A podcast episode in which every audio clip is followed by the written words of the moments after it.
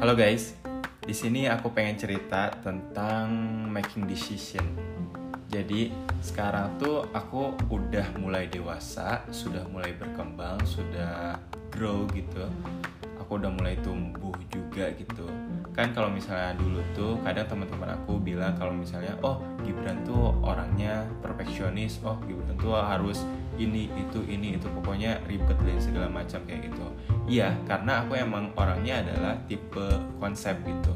Tipe yang emang harus merencanakan secara matang gimana konsepnya gimana detail-detailnya gimana harus kita breakdown dalam hal-hal bahkan secara sederhana ataupun kecil-kecilnya itu ke dalam teknis-teknis yang akan kita jalankan itu seperti apa. Aku sampai segitunya sampai main race-nya pun segalanya itu dipertimbangkan juga gitu dipikirkan kayak gitu. Kan ada beberapa orang juga kalau misalnya beberapa teman aku juga bilang kalau misalnya hidup itu ya udah dijalanin aja ngalir aja gitu. Kita nggak tahu kalau misalnya nanti kita ke depan ngapain ataupun bagaimana ya udah nggak apa-apa dijalanin aja. Tapi sekarang ataupun saat ini dewasa ini tuh aku mulai berpikir lagi gitu. Aku mungkin nggak terlalu condong lagi ke arah mungkin yang lebih sempurna ataupun yang lebih perfeksionis ataupun nggak terlalu ngikutin kayak misalnya orang yang tipikal ngalir aja gitu enggak sih sebenarnya. Aku mulai dewasa ini lebih condong ataupun lebih prepare ke arah ya udah aku ikutin kata hati aku. Itu. Karena ketika aku ikutin kata hati aku hati aku ini pengen A pengen B, pengen C, dan aku ikutin, apa pun itu hasilnya, apa pun itu keputusannya, apa pun yang nanti akan jadi output yang bakal aku terima, baik itu bahagia, sedih, kecewa dan segala macam. Kayak misalnya bahagia, oke okay lah, itu akan aku benar-benar syukuri dan aku benar-benar nikmati. Kalau misalnya kecewa, terus sedih, ya prinsip yang aku dapetin, yang aku jalanin adalah ketika aku dapat hal-hal yang seperti itu, tapi di sisi lain aku pun udah mengikuti apa yang kata hati aku mau ya udah gak apa-apa. Mungkin kecewa ada mungkin sedih ada.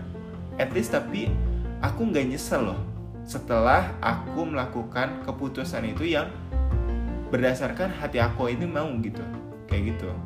Jadi apa pun itu karena beberapa kali kejadian ketika aku ngikutin kata hati aku ketika aku ngikutin apa kemauan hati aku itu untuk dilakuin dan ujung-ujungnya kecewa ujung-ujungnya sedih tapi itu nggak bikin aku nyesel gitu. Malah aku selalu memikirkan ataupun selalu mendapatkan ataupun menerapkan mindset kalau misalnya oh kecewa sedih bahagia ataupun perasaan apa pun yang udah aku terima yang aku dapetin setelah aku mengikuti hati, kata hati aku itu bakal jadi pelajaran buat aku ke depannya.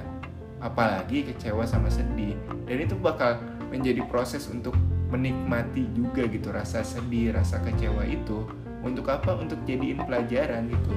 Untuk menjadikan rasa bahagia itu nyata. Karena ada sedih kecewa ya pasti ada. Kalau misalnya nggak ada dua itu ataupun nggak ada hal-hal yang seperti itu nggak akan ada rasa bahagia.